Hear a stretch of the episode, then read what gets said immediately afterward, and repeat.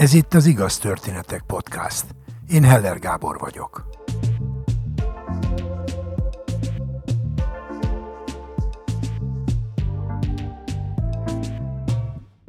Az mindig meglepő, amikor az ember felnőtt korában megtud valamit egyik felmenőjéről, amiről addig nem sok fogalma volt. Egy ilyen több generáción átívelő rácsodálkozás, lélekbeli találkozás rendkívül inspiráló és tanulságos lehet egy művész életében. Kolonis Klára operaénekesnő mesél. Az én történetem az a két évvel ezelőtti interjúmmal kezdődött, amikor egy részletes életinterjút készítettek velem, és az volt az első kérdés, hogy a családban van-e zenész. Nagyapám dr. Barta Dénes, a muzikológus, a Magyar Zeneakadémiának a zenetudományi tanszékének a megalapítója, több nemzetközi konferencia előadója, és rengeteg amerikai egyetemen tanított több mint 15 éven át. Dr. Barta Dénes, onnan is ismerhetik, hogy Bach és Mozart és Beethoven életéről ismeretterjesztő könyveket írt, és előadássorozatot tartott a későbbi Pesti Színházban, a Bartók teremben. Szóval őróla tudtam. És megemlítettem, hogy én úgy tudtam, hogy az ő édesanyja énekelni tanult, és amatőr szinten kórusokba énekelt. És akkor a riporter ezt tudomásul vette, majd a következő ülésen elém rakott hat kinyomtatott papírt, amin a dédnagymamám Imling Paula által énekelt koncertműsor volt.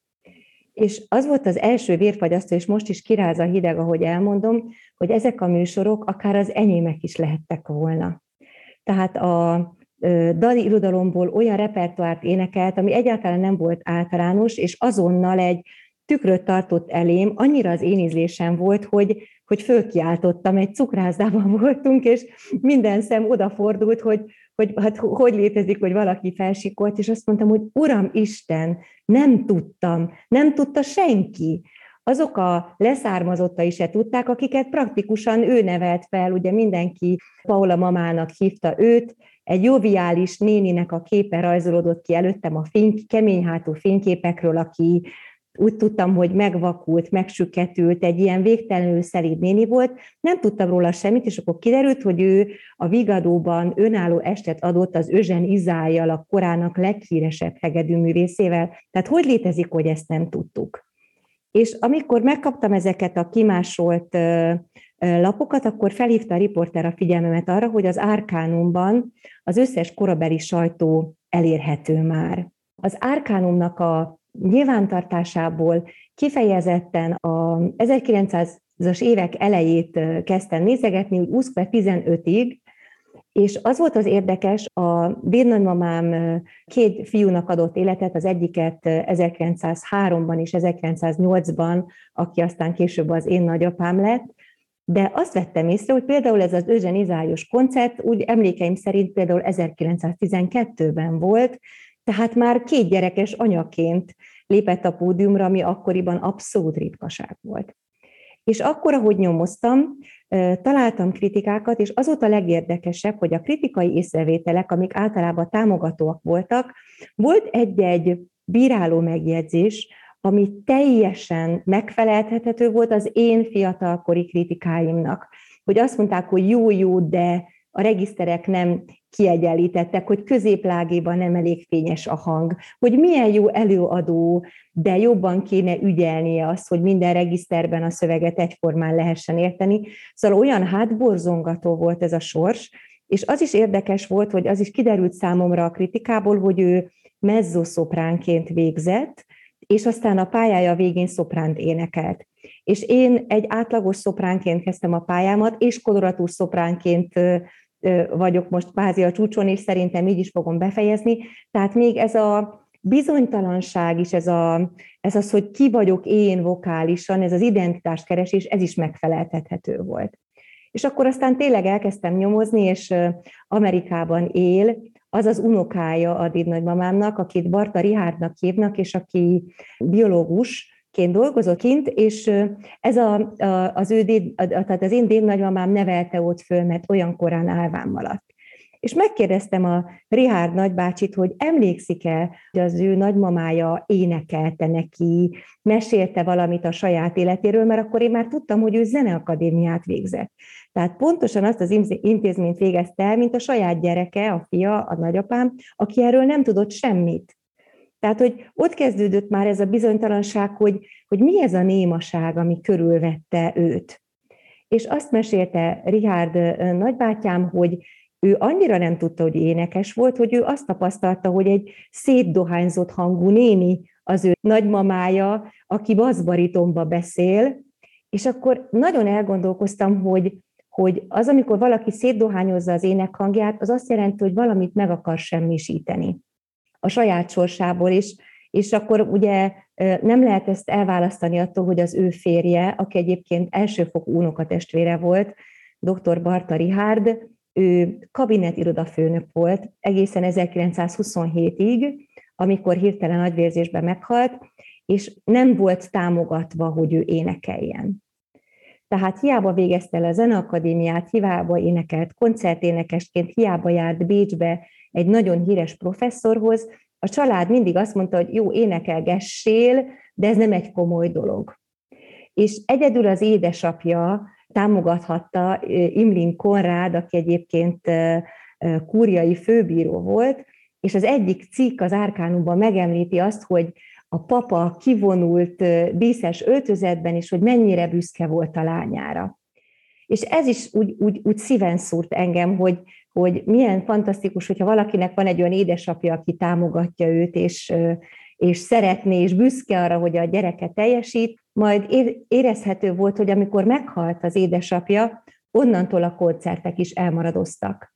És tulajdonképpen ő bele volt kényszerítve egy reprezentáló, szalont feltartó feleség szerepébe, két gyerek édesanyjának a szerepébe, amit ő nagy boldogan vitt, mert különleges gyermekei voltak, és azt olvastam most múlt héten a nagyapámnak egy nagyon ritka interjújában, hogy azzal szórakoztak, hogy ő, ő zongorán kísérte az anyukáját.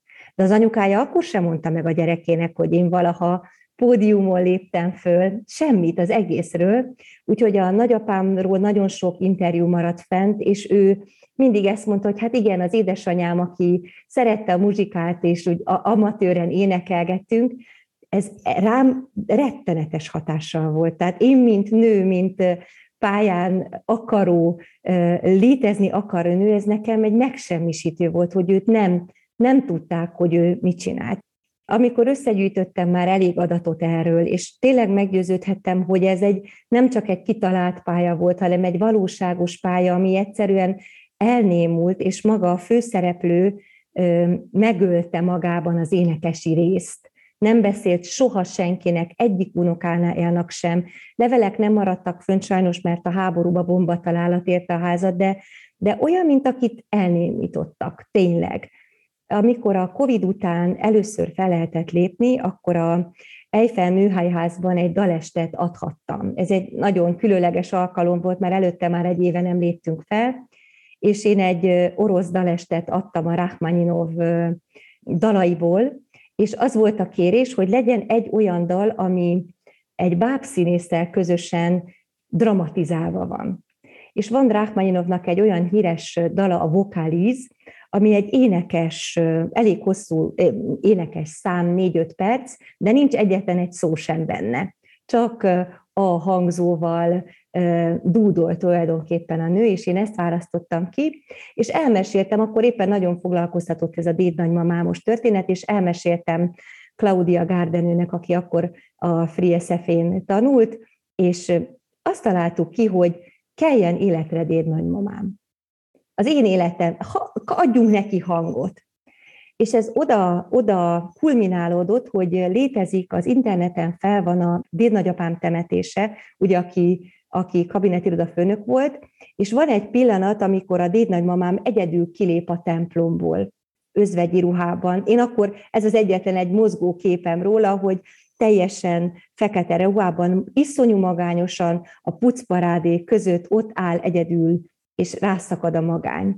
És ezt ő kimerevítette, és különböző arcképeket ilyen töredékesen átmásolt mögé, nagyon nehéz elképzelni, de tulajdonképpen ezek a kemény hátú fényképek egyszerűen mozogni kezdtek, és nagyon lelkes fiatal segítői voltak, és úgy oldották meg a sötét színházteremben, hogy egyszer csak ennek a törés, széttöredezett képeknek a gyújtópontjából kijött egy madár, egy fénymadár, aki keringett a sötét teremben, én egy fehér ruhában voltam, és tulajdonképpen az én ölelő karomba szállt a dal végére.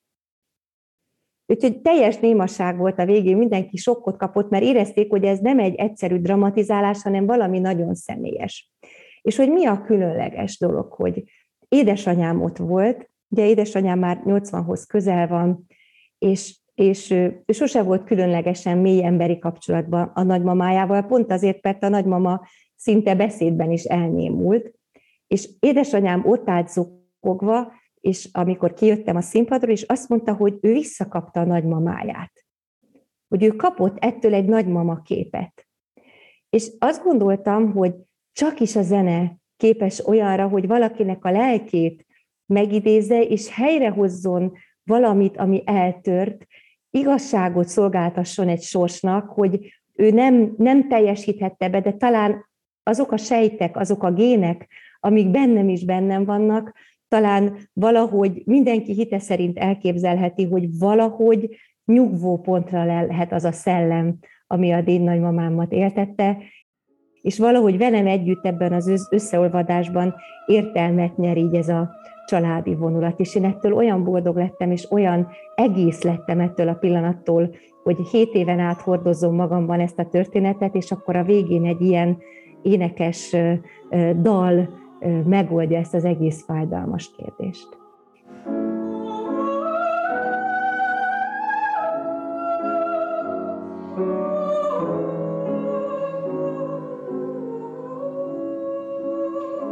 Koronics Klára Kossuth Díjas operaénekesnő, koloratúr szoprán, a Magyar Állami Operaház magánénekesnője.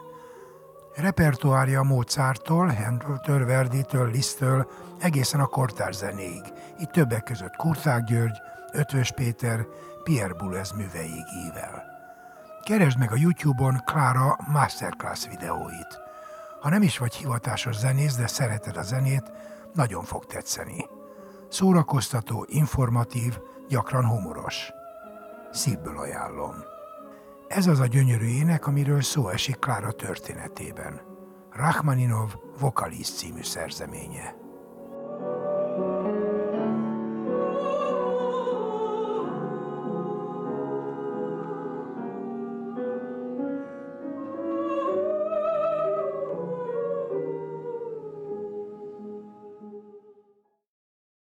Egy magyar szemorvos Gánában.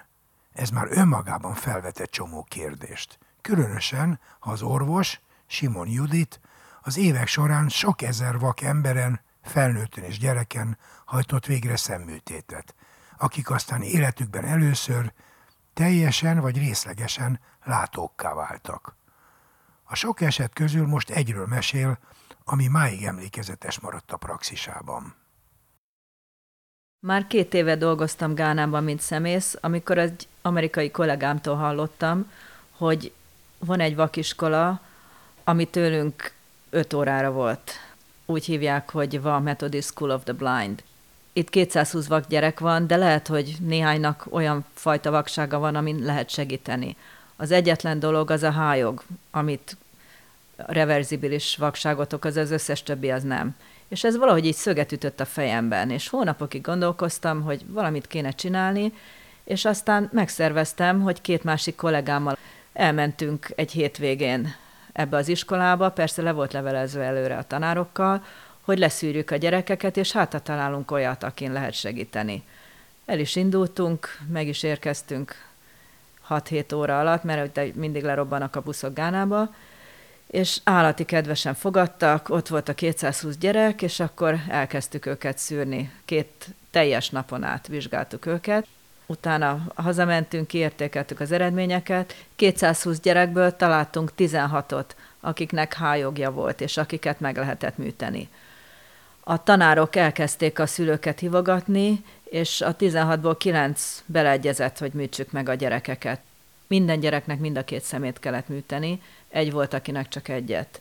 Utána megszerveztük, hogy busszal eljöttek Tamalébe, ahol egy tanítókórház van, ahol én dolgoztam, és ott leteszteltük őket még egyszer, ultrahanggal, megmértük, hogy milyen műlencse kell nekik, és beprogramoztuk előre a műtétet. Egy részüket altatásban is kellett műteni, tehát arra is oda kellett figyelni. A, a műtétet három különböző csapatba csináltuk őket, három, három és három. Az összes műtét jól sikerült, a kilenc gyerekből három nagyon jól látott, mert ők öt éves koruk után kapták a hájogot.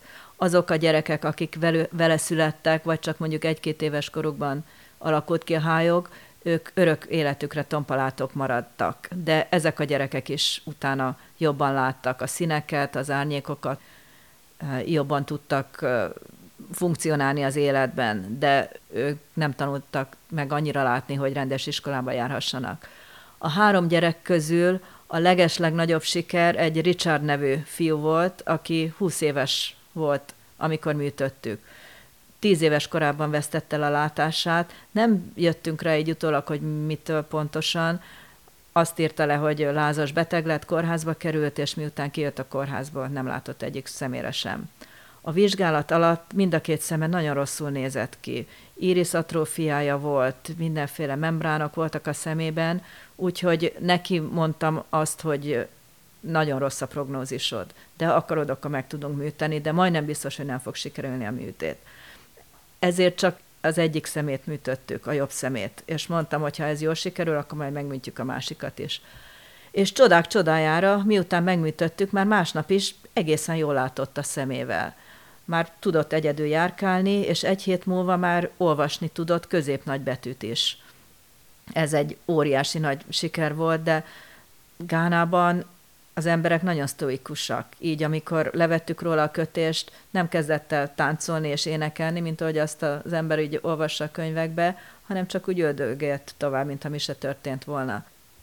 Utána ragaszkodott hozzá, hogy minél hamarabb műtsük meg a másik szemét is. Meg is műtöttük két hét múlva, de a másik szemére sajnos semmit se látott, soha nem jött vissza semmiféle látása. De azért ő így is nagyon boldog volt és utána jöttek egy hónap múlva vissza kontrollra, és hív az egyik tanár a kontroll előtt, amikor megbeszéltük, hogy hogy meg mint jöjjenek, és mondja nekem, Rosemary, ezzel nagyon jól összebarátkoztam ezzel a vaktanárnővel, állati helyes nő volt, hogy hát képzeljem el, hogy mit csinálta Richard az vadonatúj, jól látó szemével, mi volt az első dolog, amit csinált? Hát nem tudtam elképzelni. Azt mondja, hát elvitte a barátnőjét, Lóviát, aki szintén teljesen vak, abortuszra.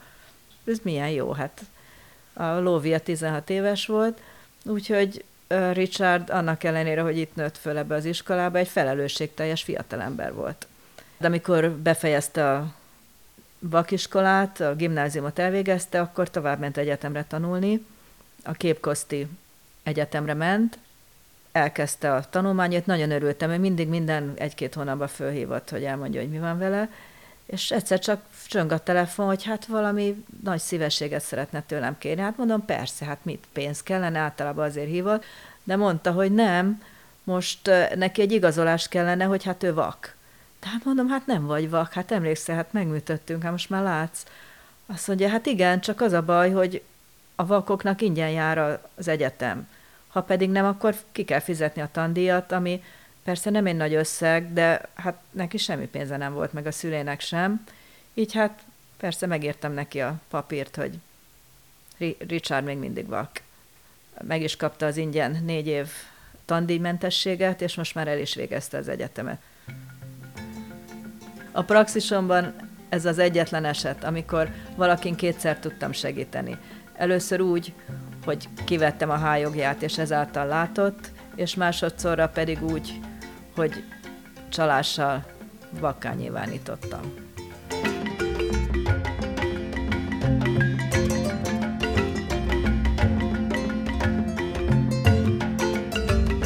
Simo Judit fiatalon emigrált az Egyesült Államokba, ahol 25 évig élt és dolgozott szemorvosként. De mindig motoszkált benne, hogy egyszer Afrikába költözzön. Ezt aztán kilenc évvel ezelőtt meg is tette. A nyugat-afrikai Gánában él, ott is az északi régió fővárosában, a közel egymillió lakosú Tamaléban.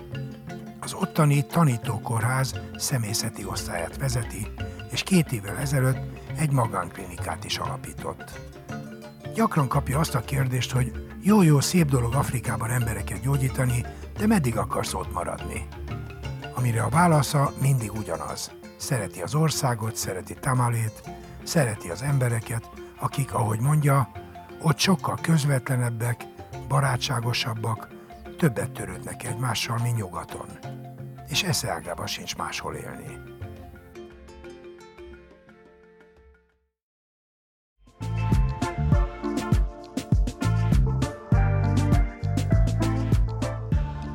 Nem vagy se túl fiatal, se túl öreg ahhoz, hogy te is mesélj egy történetet. Írd egy oldalon, vagy vedd fel a mobilodon, és küld el az igaz, kukac, igaztörténetek.hu e-mail címre. Várjuk! Kövess bennünket a Facebookon. Igaz Történetek Podcast. És ha tetszik, oszd meg barátaiddal. Biztos ők is szeretni fogják. Ha nem szeretnél elszalasztani egy epizódot sem, iratkozz fel az Igaz Történetek podcastra kedvenc lejátszódban.